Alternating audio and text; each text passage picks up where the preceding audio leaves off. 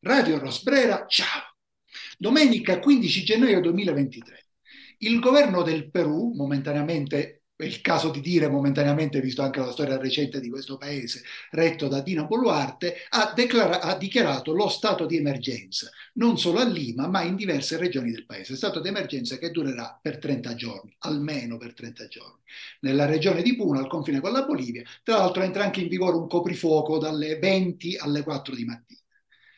Già ci sono stati almeno 42 morti nelle manifestazioni da quando il governo di Pedro Castillo è stato rovesciato con una di queste manovre borderline con la legalità di cui con situazioni dinamiche differenti la nostra stessa Italia è negli ultimi anni diventata maestra. Solo che in Italia protestano sempre in pochi. Ora, io in Europa non so esattamente quanto si parli in questo momento di ciò che avviene in Perù, ma per provare a capire non solo ciò che avviene, prima ancora di ciò che avviene in Perù, perché il Perù o perché nel, ciclicamente alcuni dei nostri ascoltatori si ricorderanno che alcuni anni fa abbiamo parlato delle crisi contemporanee in Ecuador, in Bolivia, in Cile, eccetera, per sapere perché alcuni paesi latinoamericani arrivano a queste crisi, oggi abbiamo ospite il professor Riccardo Badini, che insegna lingue e letterature ispanoamericane presso l'Università di Cagliari ed è, credo si possa dire, un attento e appassionato conoscitore del Perù. Proprio per questo io vorrei cominciare da una domanda un po' senza senso, cioè che cos'è il Perù? Io credo che per molti italiani, nell'immaginario di molti italiani, nell'immaginario generico di molti italiani, il Perù è un paese sorto più o meno sulle ceneri dell'impero Inca, ma invece il Perù, credo, il professore mi correggerà se sbaglio, e chiudo questo cappello più, piuttosto lungo, è un, un, esperimento molto più complesso. Diciamo che è un esperimento come due, almeno due terzi dei paesi del mondo al limite dell'inesistente perché c'è sì la cultura dell'altopiano, c'è quella della foresta amazzonica, c'è una capitale, Lima, che ormai è una città più o meno enorme, con grandi sperequazioni, e anche qui il professore mi correggerà se sbaglio, una classe dirigente eccezionalmente gattopardesca. Insomma, professore, il Perù che cos'è? Beh, io intanto ringrazio, ringrazio per l'intervista. Eh, beh, il Perù che cos'è? Chiaramente non è, non è semplice da definire, ma non è molto probabilmente quello, come sempre, quello, quello che ci immaginiamo, no?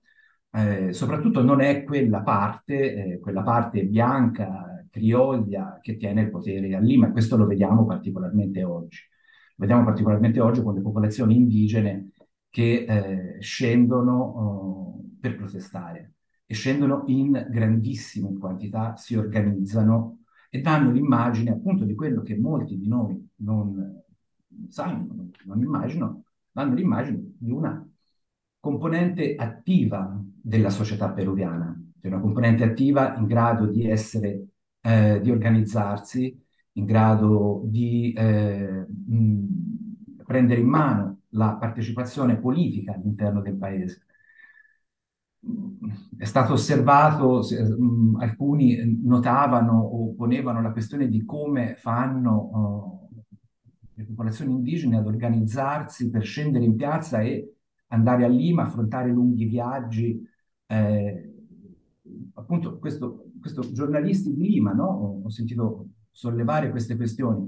E questo rende l'idea di come all'interno stesso del paese continuano ad esistere immagini naturalizzate, essenzializzate di queste popolazioni, come se gli indigeni fossero qualcosa che eh, rimane chiuso appunto in un passato glorioso che è quello di Machu Picchu, questa parte eh, storica importantissima di questo paese delle eh, culture precolombiane, oppure in un'immagine appunto stagnata, di popolazioni stagnate nel tempo che oggi non hanno relazione con, con la modernità, mentre invece sono popolazioni che si organizzano benissimo tra di loro, soprattutto con il sistema collettivo, l'aiuto reciproco. C'è una categoria all'interno del mondo indigeno che è l'AINI, che è un qualcosa che corrisponde più o meno, AIN è una parola in quechua, mh, mm, che corrisponde più o meno al nostro concetto di solidarietà, ma è un qualcosa di più. L'AIN è fare un qualcosa per gli altri che è come farlo per me stesso.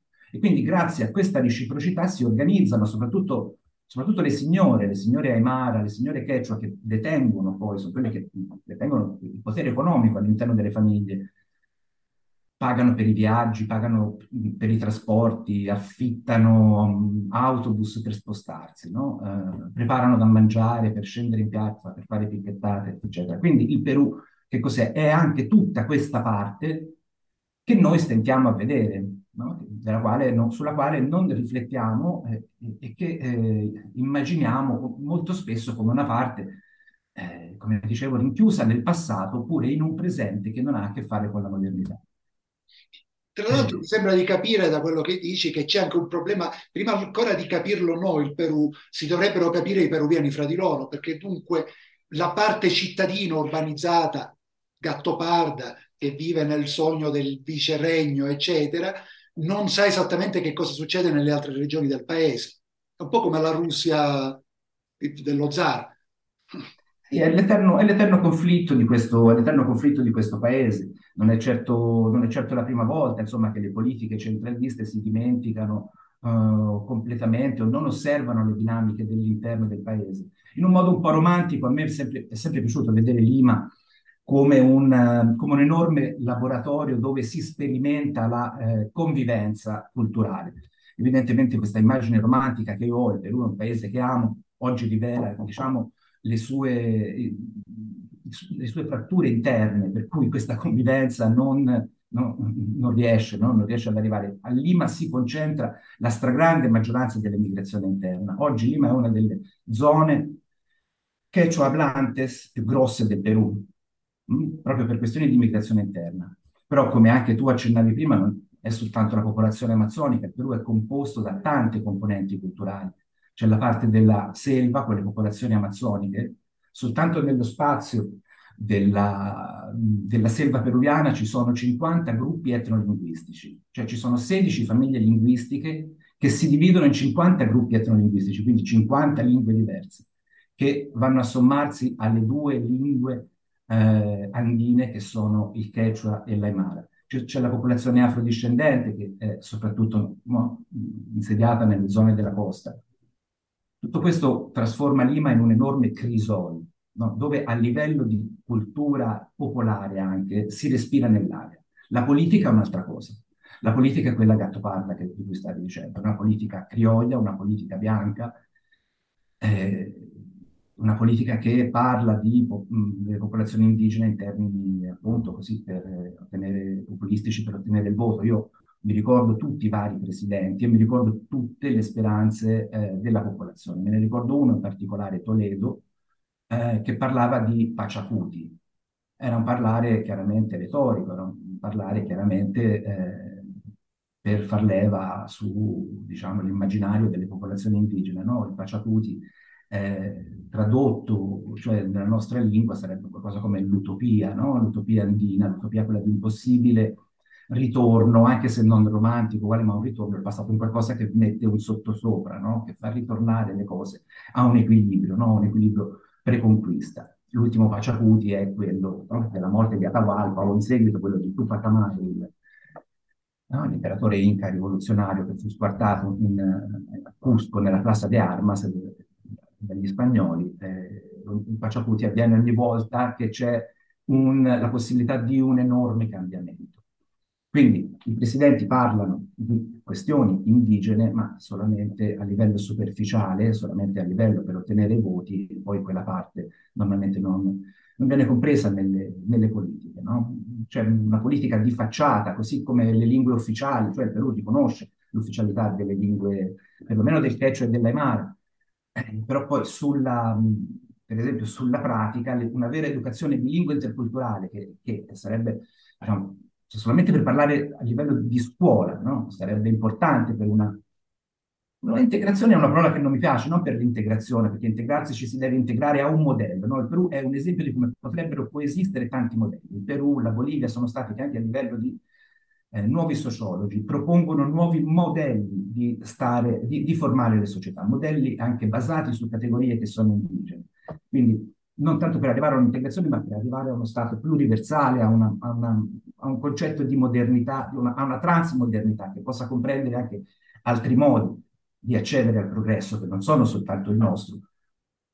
Poi in realtà appunto questi programmi non vengono messi in atto dalle politiche statali, ma soltanto con molte fatica da organizzazioni, ONG che lavorano nell'interno.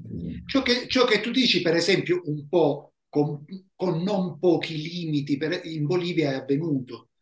Certo. Poi c'è sempre il problema perché appunto siccome sono paesi, allora, siccome come tutti, la stessa cosa si potrebbe dire per certi versi dell'Italia, ma sono paesi inventati, poi devi fare coesistere così tante, così tante culture, così tante tradizioni, eccetera, che anche questo processo che in Bolivia si è, com- si è cominciato privilegia tantissimo la parte andina a svantaggio di quella tropicale, amazzonica, poi c'è una parte meridionale della Bolivia che è ancora diversa, eccetera.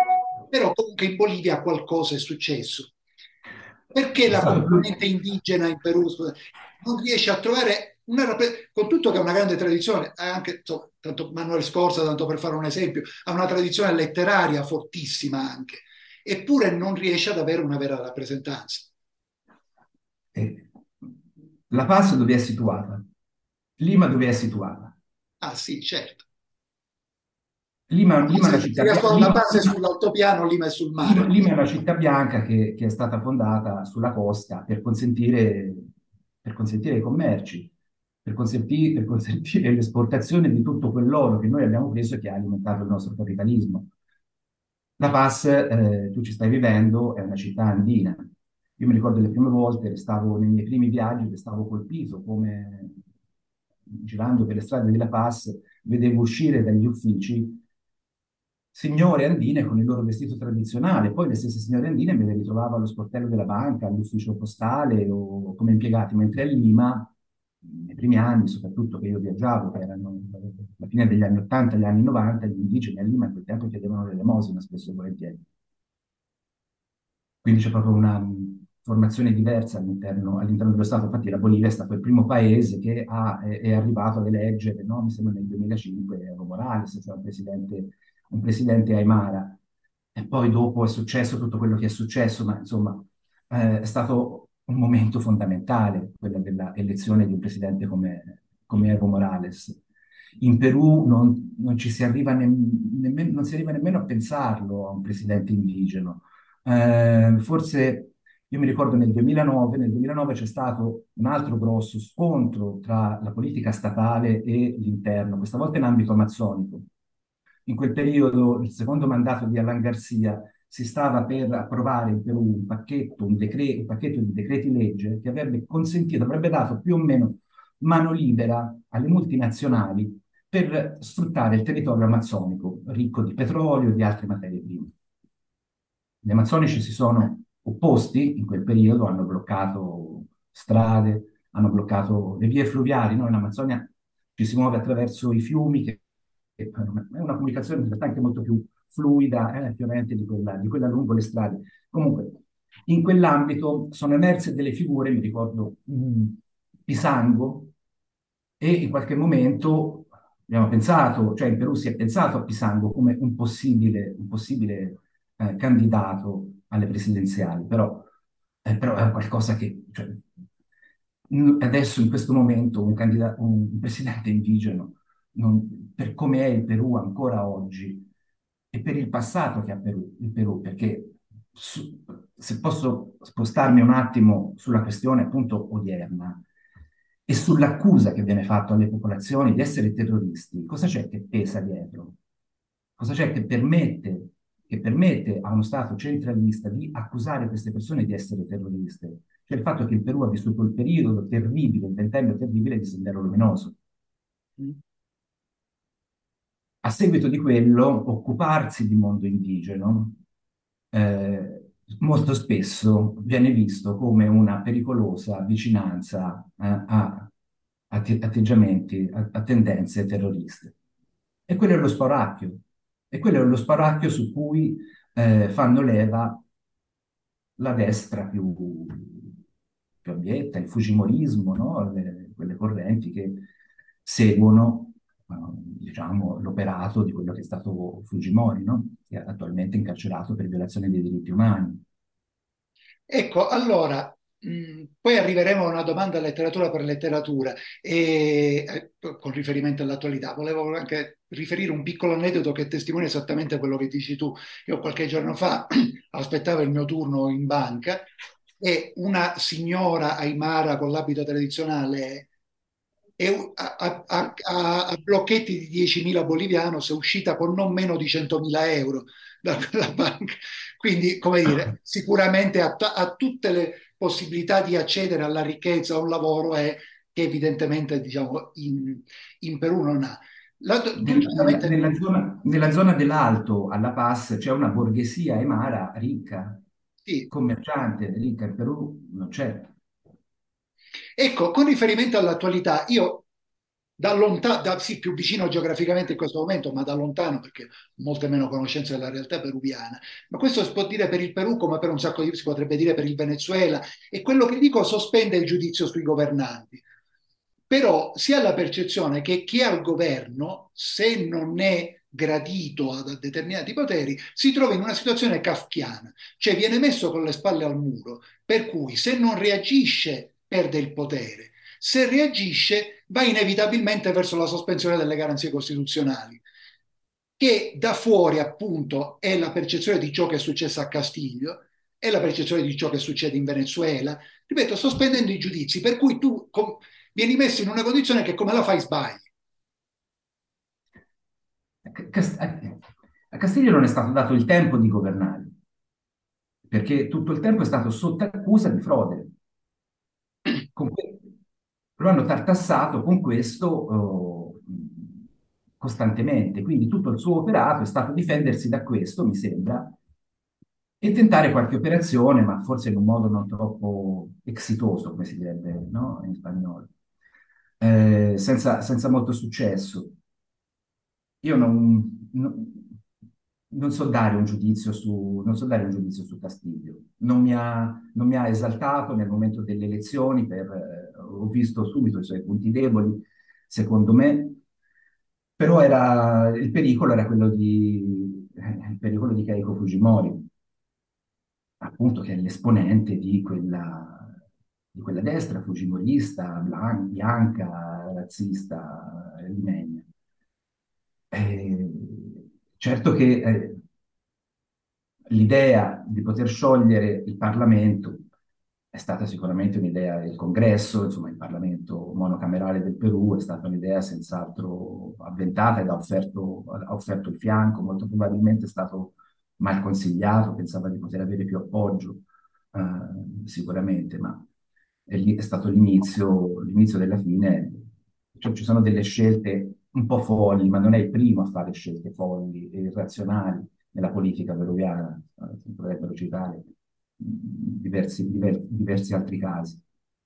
E, e, la popolazione ha verso di lui un, un modo emotivo di immedesimazione, non tanto per quello che lui possa aver fatto, perché non ha fatto niente in politica al momento, non, non si è visto no? il suo operato, ma è un tipo di medesimazione, cioè sentono quello che è stato fatto a lui come fosse stato fatto a loro, no?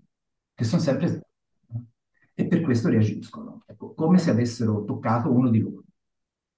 Ed è uno di loro... Che interessi ci sono in Perù?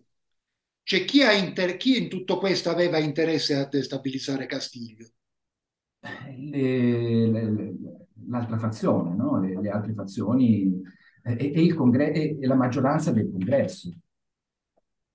Infatti, sì, infatti, quello che viene chiesto è un rinnovamento di, di Parlamento, non soltanto eh, le, nuove, le nuove votazioni presidenziali.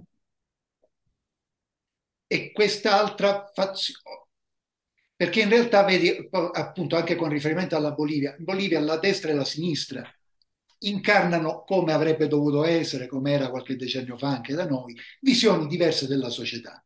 Per cui tu quando voti qualcuno sai che verso che modello di società vai. Oggi, diciamo, per esempio, non solo in Italia, in qualunque paese europeo, votiamo per partiti che sono, votiamo se votiamo, partiti, per partiti che sono tutti uguali fra di loro, più o meno. Anzi, a volte chi sta seduto a sinistra è più a destra di quelli seduti a destra. E lì, dietro, dietro questa destra di cui tu parli, ci sono interessi americani, ci sono interessi estranazionali o è tutta una cosa interna? Il, pare- il Perù è sempre stato un paese allineato. Eh, ci, ci, sono gli interessi delle grandi multinazionali e questo è collegato con collegato con lo strapotere nordamericano, con lo strapotere degli Stati Uniti. C'è un'ambasciatrice americana a Lima. Sarebbe interessante capire cosa, mh, il suo ruolo in, questo, in, questi frangenti, per esempio, no? C'è un appoggio, c'è un appoggio da parte degli Stati Uniti a un certo tipo di governo, che è quello che garantisce anche appunto poi una, eh, che è quello che garantisce il sistema con cui sta funzionando il mondo, che è il neoliberalismo, diciamo, più spietato. Questi paesi sono abbandonati nel libero mercato, in balia di, in balia di poteri più forti di loro. Il Perù è sempre stato un paese che, si, che vende se stesso a pezzi,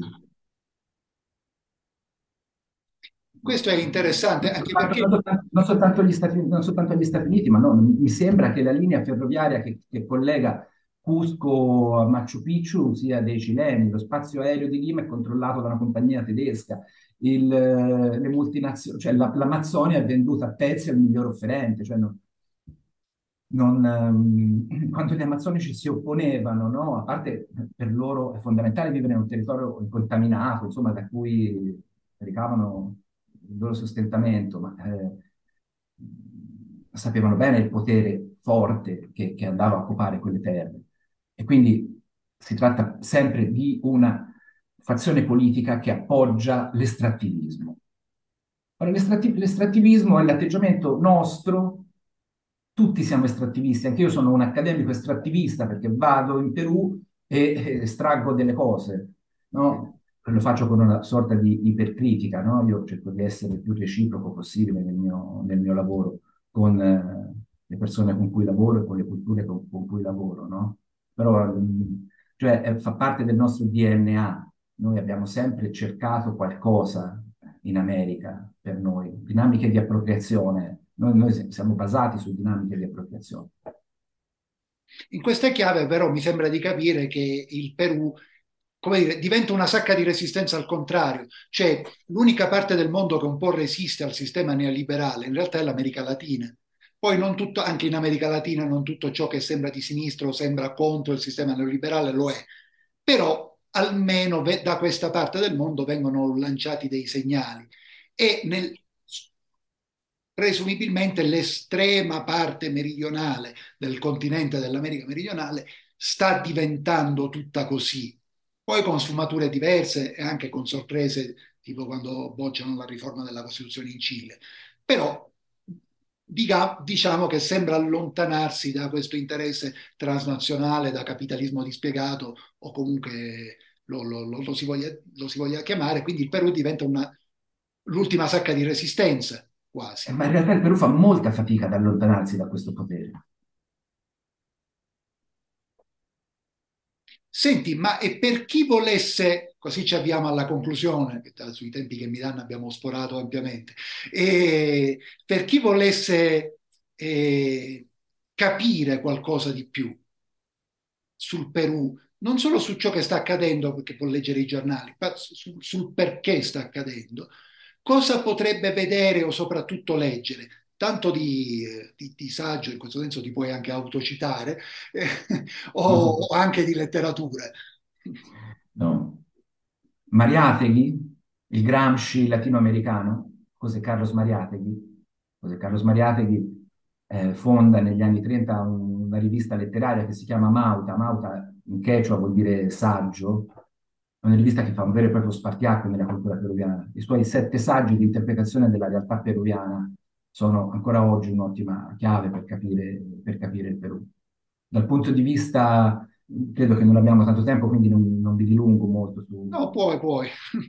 Ah, va bene, allora magari mi soffermo un po' di più su José María Arguedas, che è uno degli autori per me fondamentali in Perù, La spina nel fianco di Vargallosa, che consiglio di leggere, nel senso che ha un'ottima scrittura, sa scrivere molto bene, ma l'ideologia che traspare dalla sua letteratura non è esattamente forse quella che anima lo spirito della nostra intervista. Ehm, José María Arguedas che per primo mette in atto il fatto che non si può esprimere quel mondo, il mondo indigeno del Perù, attraverso semplicemente la lingua spagnola, ma bisogna lavorare sulla lingua anche la nostra lingua è insufficiente per rendere ora uso una parola che oggi fa un po' di moda, però un'altra ontologia, un altro modo di interpretare la realtà che è quello delle popolazioni indigene amazzoniche.